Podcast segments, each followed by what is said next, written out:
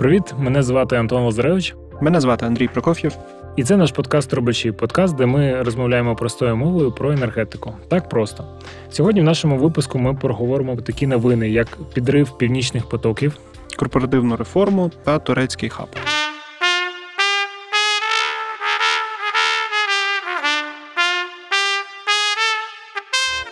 Отож, друзі, вітаю! Наша сьогодні перша тема, яку ми хотіли б з вами проаналізувати, навіть не просто висвітлити. Це тема, яка увірвалася на цьому тижні таким великим інформаційним масивом. Це тема підриву північних потоків і якимось чином. е, Залучення туди афілійованих або е, якимось чином дотичних осіб до України. І хотіли б ми проговорити, наскільки ж ця інформація є правдивою, прокоментувати аналізи, які були представлені в ключових статтях різних джерел, і загалом розібратися, правда це чи ні, довіряти цьому, чи просто пропускати повз, і кому це вигідно. Отож, розпочнемо.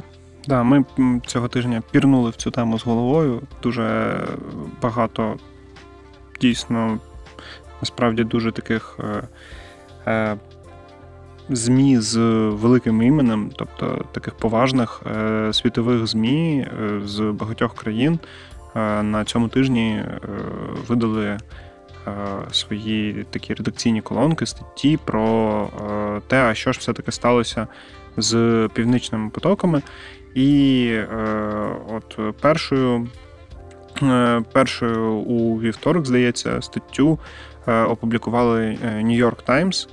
Е, І фактично стаття зводилась до того, що неназвані джерела у е, розвідці е, Сполучених Штатів е, сказали авторам статті, що є е, певні ознаки і є певні е, докази того, що е, за підривом північних потоків е, можуть бути, е, як вони це назвали, проукраїнські.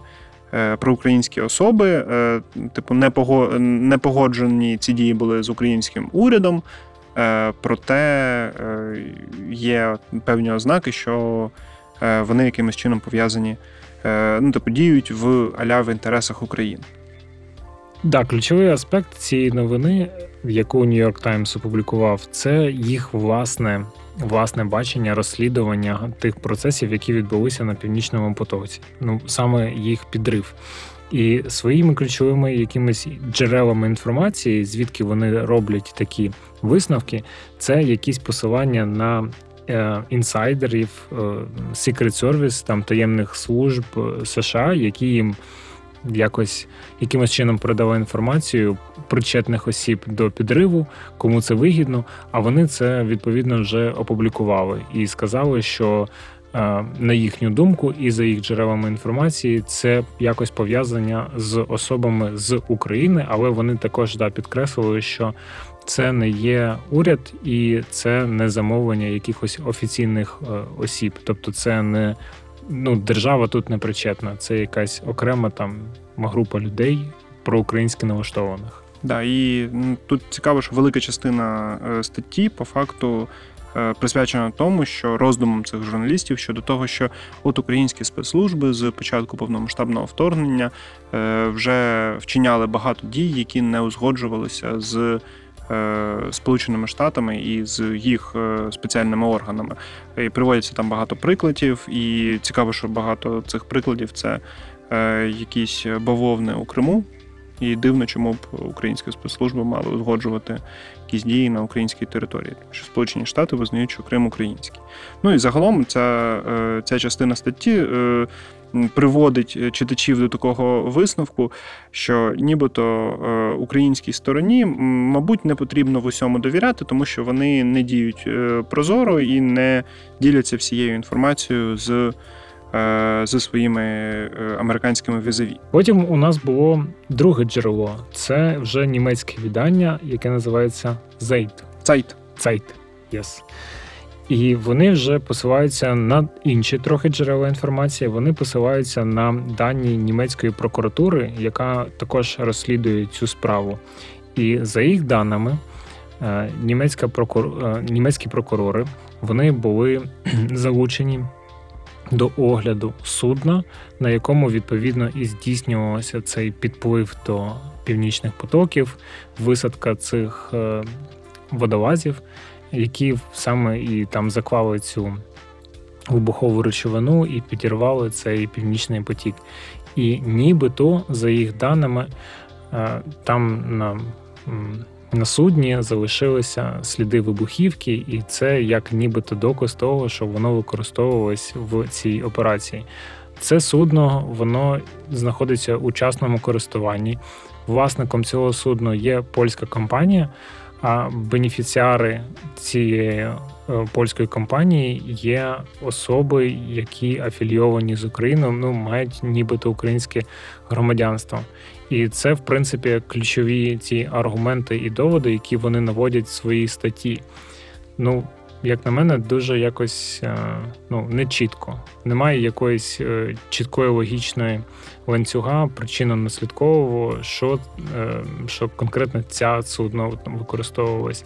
І до чого тут взагалі українці, якщо ця компанія. Ну і треба значити, що це судно.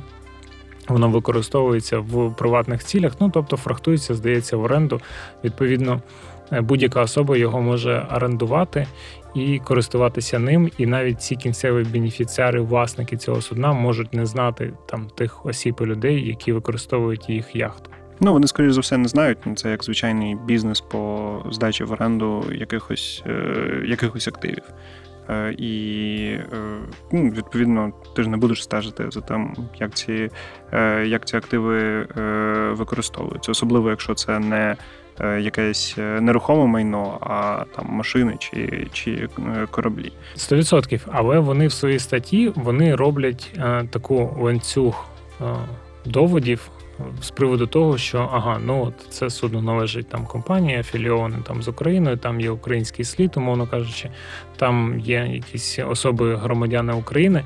Тому е, журналісти, посилаючись на ці дані, також роблять е, заключення в тому, що так, якимось чином Україна дотично якось причетна. Да, там яв, явно ця фраза е, явно простежується український слід. Ну, вона е, трохи, трохи дивно виглядає.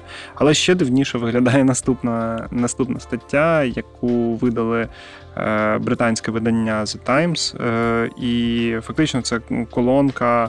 е, Написана журналістом The Times, який перебуває в Києві дуже багато часу, і е, власне Е, По факту ця колонка складається з більше його таких е, роздумів на основі даних, отриманих від дипломатичних кіл скандинавських країн, без, без уточнення яких саме, які були отримані взагалі буквально на наступному тижні після е, вибухів е, від представників е, розвідувальних е, органів цих е, країн. І нібито е, розвідувальні органи вже тоді сказали що е, відома особа, хто стоїть за цими е, вибухами, е, що це е, як проукраїнська знову ж таки е, особа, знову така, таке формулювання використовується.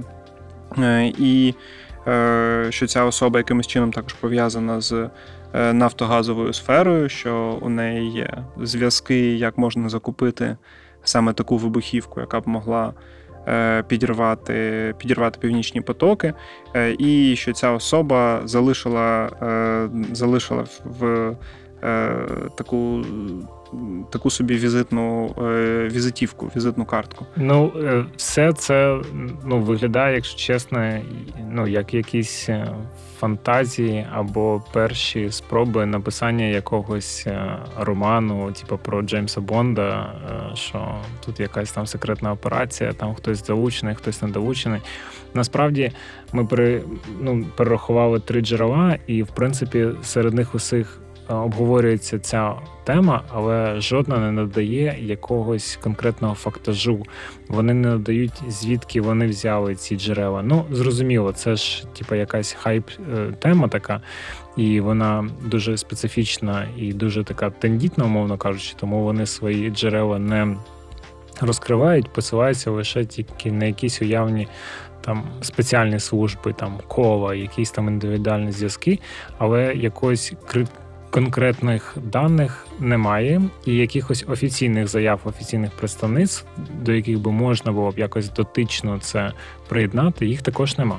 Да, і далі вже ця тема продовжує розкручуватися, але насправді е, вона трохи, трохи покращується якість е, матеріалів. Наприклад, Wall Street Journal вчора, е, 9, 9 березня, вже вийшло з таким більш різностороннім матеріалом, тобто вони там вже видали е, різні позиції. Вони видали, по-перше, реакцію української влади, реакції е, американської, британської, німецької влади щодо е, щодо ситуації. Фактично, е, реакція всіх західних е, сторін зводиться до того, що треба чекати офіційного розслідування, і вони не збираються коментувати якісь, е, е, якісь чутки. Е, Окрім е, німців, е, їх міністр оборони прокоментував, що е, ну, взагалі потрібно розрізняти поняття. е, Власне, дії, які узгоджені з українським урядом, дії, які нібито вчиняються е, через якусь проукраїнську позицію, або дії під, е, під прикриттям українського прапора, або там дій під чужим прапором. І в будь-яко, будь-яка з цих, е, цих кейсів означає зовсім різну ситуацію. І власне Wall Street Journal в своїй статті перше з цих видань зазначило дуже важливу річ. е, Хоча я так не дуже е, на цьому підкреслило, але що північні потоки на момент вибухів е, вже більше трьох тижнів не використовувалися, і що зупинило транспортування по ним е, не Європа, а Росія. Отже, е, також треба додати, що звісно, наші українські видання і джерела цю тему також підхопили.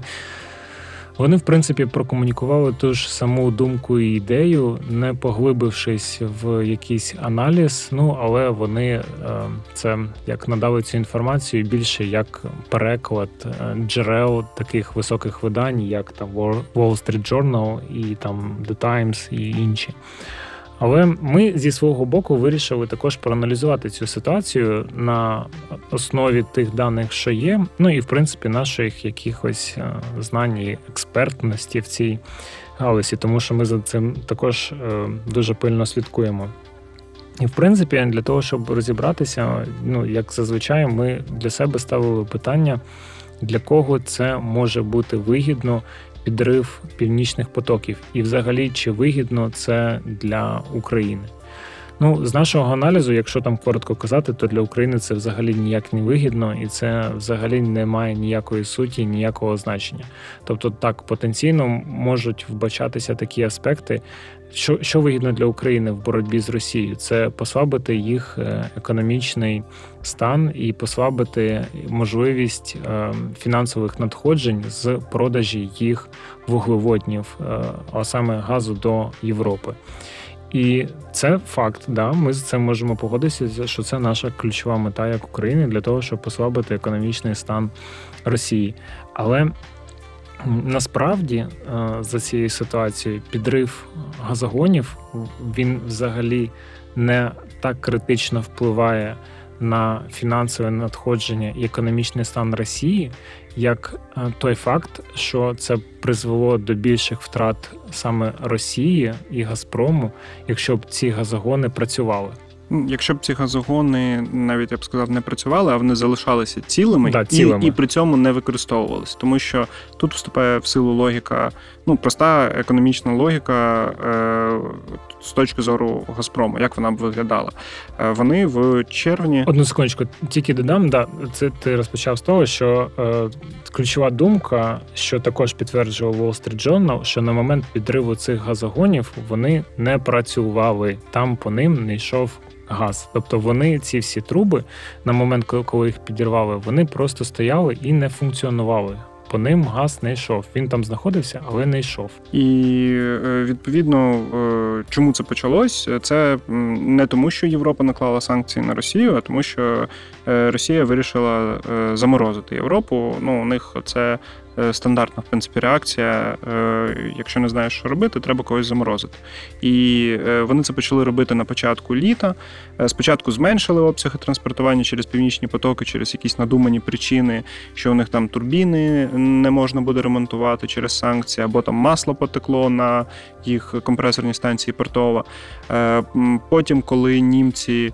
Е, їм вже готові були ці турбіни відремонтовані самі привезти в Е, ну, на їх об'єкти і е, встановити. Е, вони від цього відмовились, сказали, що ні, треба знаходити довгострокове рішення, як буде Siemens, компанія Siemens ці подальші ремонти забезпечувати, і взагалі зупинили транспортування через північні потоки. І відповідно, що ми бачимо? Ми бачимо приблизно три місяці невиконання зобов'язань з боку Газпрому. По відношенню до своїх замовників, які отримували газ через північні потоки, без якоїсь адекватної причини. Тобто вони її завжди намагалися притягнути, тобто ну, ті саме обмеження технічні, які ти назвав, але конкретної причини об'єктивної в них не було. Тобто і ці всі дії вони лише вказували, що у Газпрому і у Росії є прямий мотив в тому, щоб не постачати газ в Європу. А потім вони вже викручувались і і створювали якісь умовні перешкоди, чому вони це не можуть зробити. Да, і на той момент вже пішли е, перші розмови про судові позови, е, і от і в такий момент більш очевидний форс-мажор був би звичайно. Е, дуже вихідний саме тій стороні, яка не виконує свої зобов'язання, тобто Газпром. І відповідно підрив потоків таким Е, таким форс-мажором, звичайно, є. І ще одна звичайна ознака, про яку е, ми вже зазначали, е, це те, що не всі трубопроводи були підірвані, а одна з ниток Північного потоку 2 підірвана не була, і заяви російських публічних осіб, навіть Путін, мені здається, щось таке заявляв про те, що вони готові транспортувати через цю нитку, якщо е, зараз буде сертифікація проведена, якщо німці будуть готові приймати газ. Тобто, в якій ситуації на той момент опинилася Росія і безпосередньо Газпром? Вони перестали постачати природній газ до своїх європейських контрагентів. Відповідно, у них були якісь домовленості, які зафіксовані були на бумазі, на бумазі в у виді контрактів, і у них певні е, виникали зобов'язання по постачанню природного газу.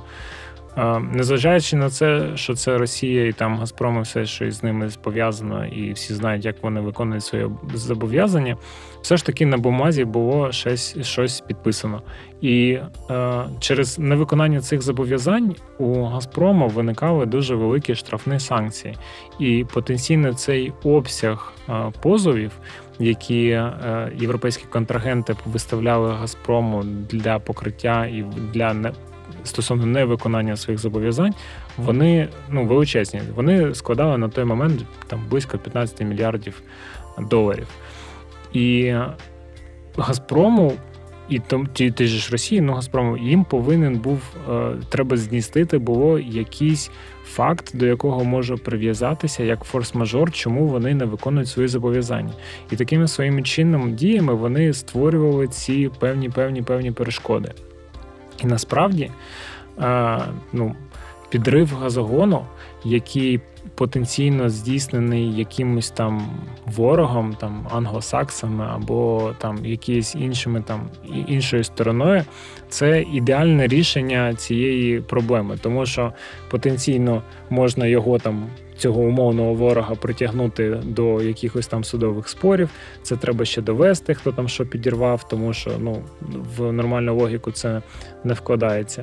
Тому підрив газогонів, як би це не звучало, але в той момент, в який знаходилися там Росія і Газпром, е, найвигідніше умови для них це от якраз був цей підрив.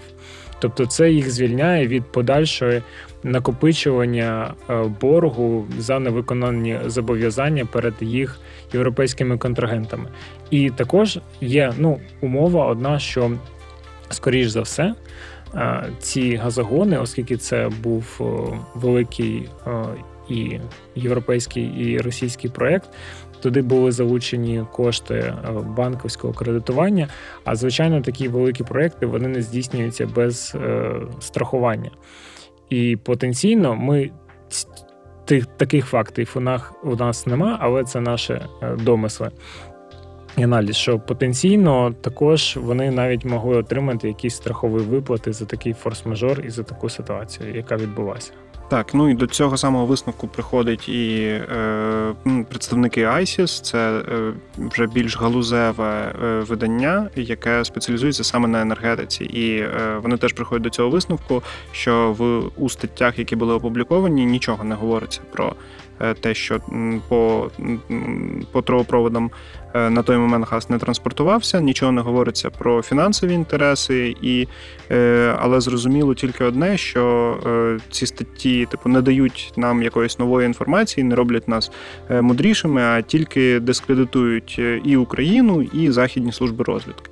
І відповідно із цього можна зробити висновок, що ну, кому вигідний такий інформаційний шум щодо цієї теми, і різні версії звинувачення англосаксів, українців українців, проукраїнців, е, інших е, кого завгодно.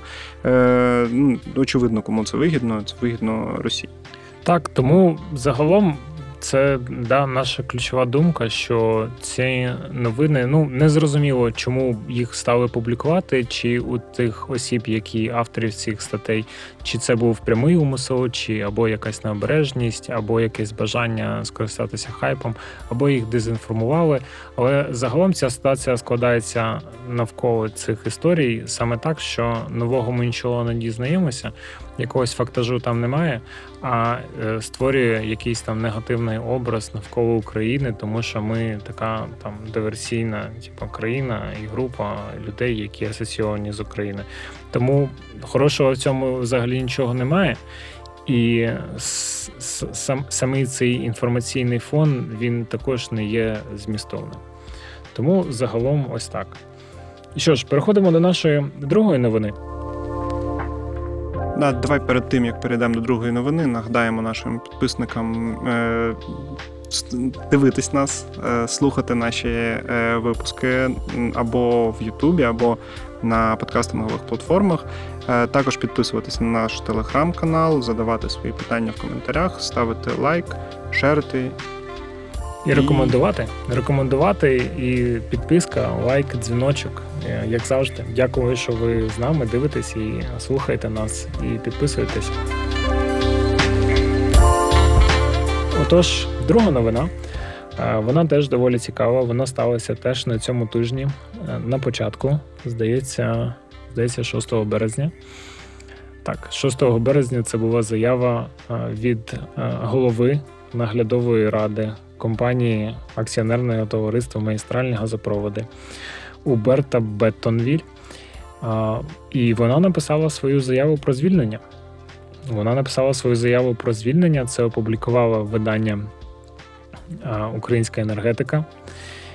Що саме причини, по яким вона звільнилася? Ну, вона зазначила такі категорії, як некомпетентну та неприйнятну поведінку деяких членів наглядової ради і також неможливість і небажання застосовувати стандарти Європейського союзу та принципи корпоративного управління цими ж членами наглядової ради.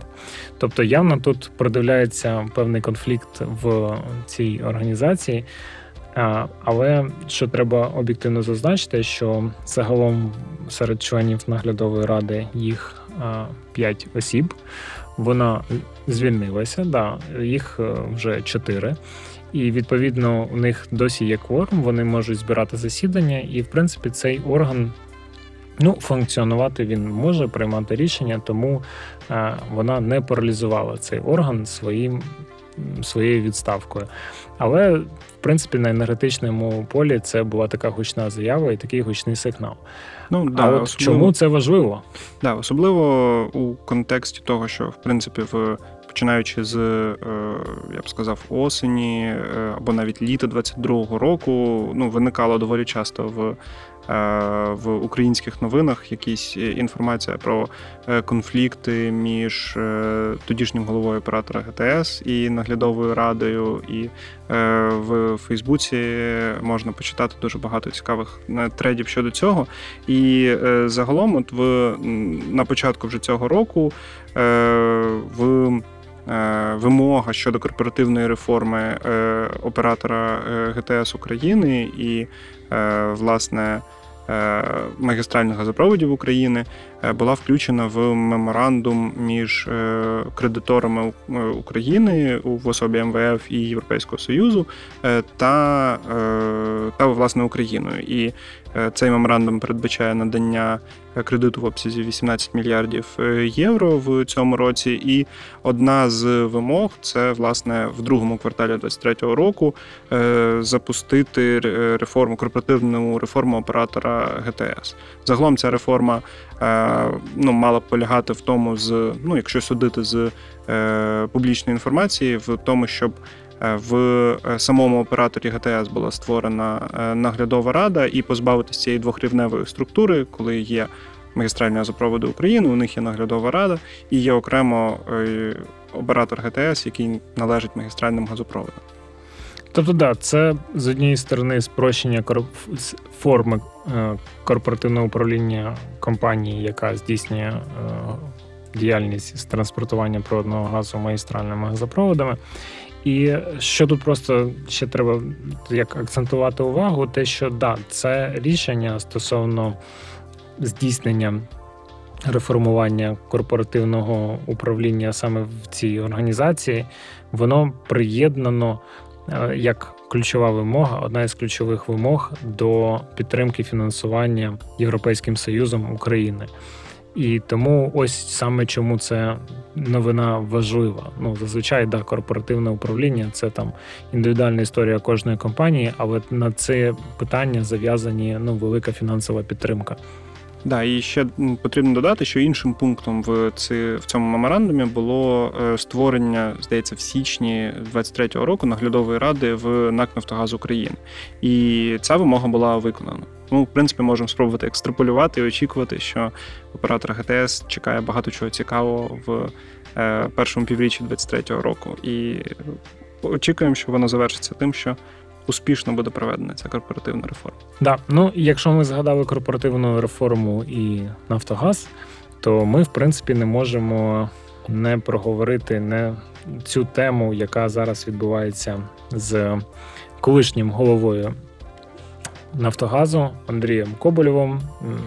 Цими судовими розглядами, справами, ухвалами стосовно е, обрання запобіжного заходу, обрання таких великих сум йому. Е, що ми зі своєї сторони можемо сказати? Яку загальну думку, як ми вбачаємо цю ситуацію? Е, Персонально нам вона не дуже імпонує. Вона не дуже імпонує в тому аспекті, що ця ситуація вона розколює активне суспільство українське, по суті, на два табори: ті, хто підтримують такий варіант, що треба Коболєву ось так там такі суми зазначити як ухвалу, і взагалі судові розгляди, судові збори над колишнім головою Нафтогаз це там must have. І другий аспект це ті люди, які в принципі вважають його ефективним і результативним менеджером, який багато змінив і багато привніс цю організацію, як і в корпоративному плані, так і в культурному плані. І ми вбачаємо негативний аспект саме такого розколу, тому що це не є добре.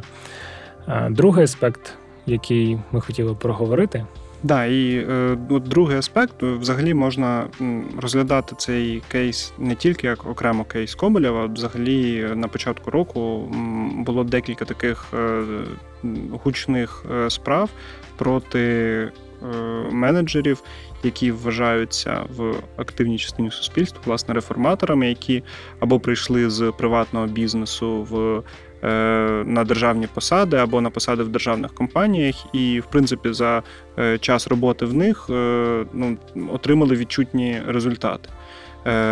Цей кейс з Пивоварським і кейс той самий Коболєва, і ситуація з Дихне в Борис... Борисполі, да. Бориспільському аеропорті. Так. Е, І, е, власне, е, ну, ці кейси, в чому, в чому проблема з ними? В тому, що вони підривають довіру до.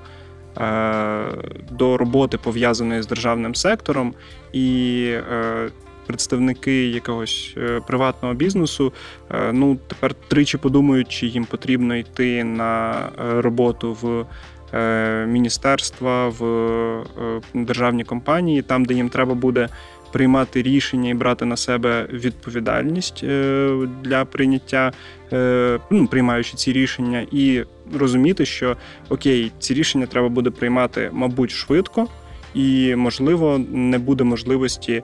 Е, Провести величезне узгодження з усіма стейкхолдерами і перестрахуватися, е, що ти не порушив е, якийсь підзаконний акт чи якусь постанову, яка була прийнята багато-багато років тому. Тобто, це питання, воно, воно, воно дійсно є, і зараз багато хто цю ситуацію сприймає саме так. Ну да, я лише додам тут, що ну у нас у суспільстві є великий запит на реформи, на реформи і зміни. По суті, що собою являє зміни? Зміни це порушення укладу, який був до цього, і створення чогось нового. Без е, зміни чогось попереднього не можна збудувати на цьому ж місці щось нове. А зміни чогось попереднього вже укладу, який відбувся, вони передбачають ну, якісь непопулярні рішення, якісь рішення, за які можуть бути ну, відповідальність. І потенційно цих людей вони так зажаті між двох крайнощів. З однієї сторони, їм треба йти і брати на себе ризик, а з іншого боку, вони розуміють, що якщо там вони будуть здійснювати цей ризик і здійснювати зміни там на кращі реформи в цій парадигмі працювати, то до них через там деякий час можуть прийти там ті ж правоохоронні органи і прив'язати якесь діло, тому що це там не узгоджувалось з якоюсь там правовою нормою тих часів, і що саме там вже інкримінують, це. Ну, такий аспект вже трошки філософський. Тому саме поганий аспект в цій всій ситуації, в цій, якій відбувається, що це ну, відбиває бажання людей, які в принципі налаштовані на внесення змін в державний сектор і всім, що пов'язане з державним, ну на краще безпосередньо. Це їх просто буде зупиняти, і вони певно, що ну підуть в іншу якусь приватну структуру і там будуть функціонувати або поїдуть за кордон. Тому ну ось ось це наша в принципі ключова думка з цих е, питань. Да, і ще по кейсу Коболєва, ну що ми можемо сказати? Ми можемо, мабуть, тільки побажати сили е, пану Андрію, тому що е, ну, принаймні його рішення е, повернутися з-за кордону в Україну, коли він дізнався про потенційне е, розслідування, воно заслуговує на повагу.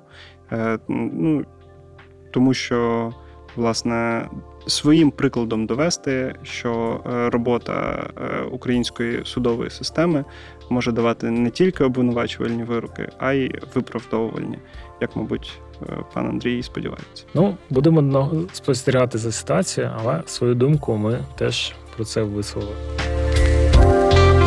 Отож, наша третя новина вона буде дуже швидкою і доволі короткою. Вона стосується того, що турецький хаб, умовно кажучи, в той парадигмі, який він е, створювався, він відміняється.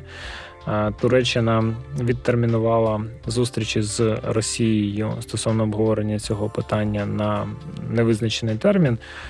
На жаль, приводом цього ставили критичні умови, які відбулися в і трагічні умови, які відбулися в Туреччині. Це масштабний землетрус, який відбувся там, і ну, об'єктивно офіційні особи в Туреччині, а саме міністр енергетики, зазначив, що наразі обговорення цих питань не є релевантними, не є актуальними. І фінансування, на яке вони попередньо узгоджували, що там велику частину фінансування здійснить Туреччина для розбудови інфраструктури для створення турецького хабу.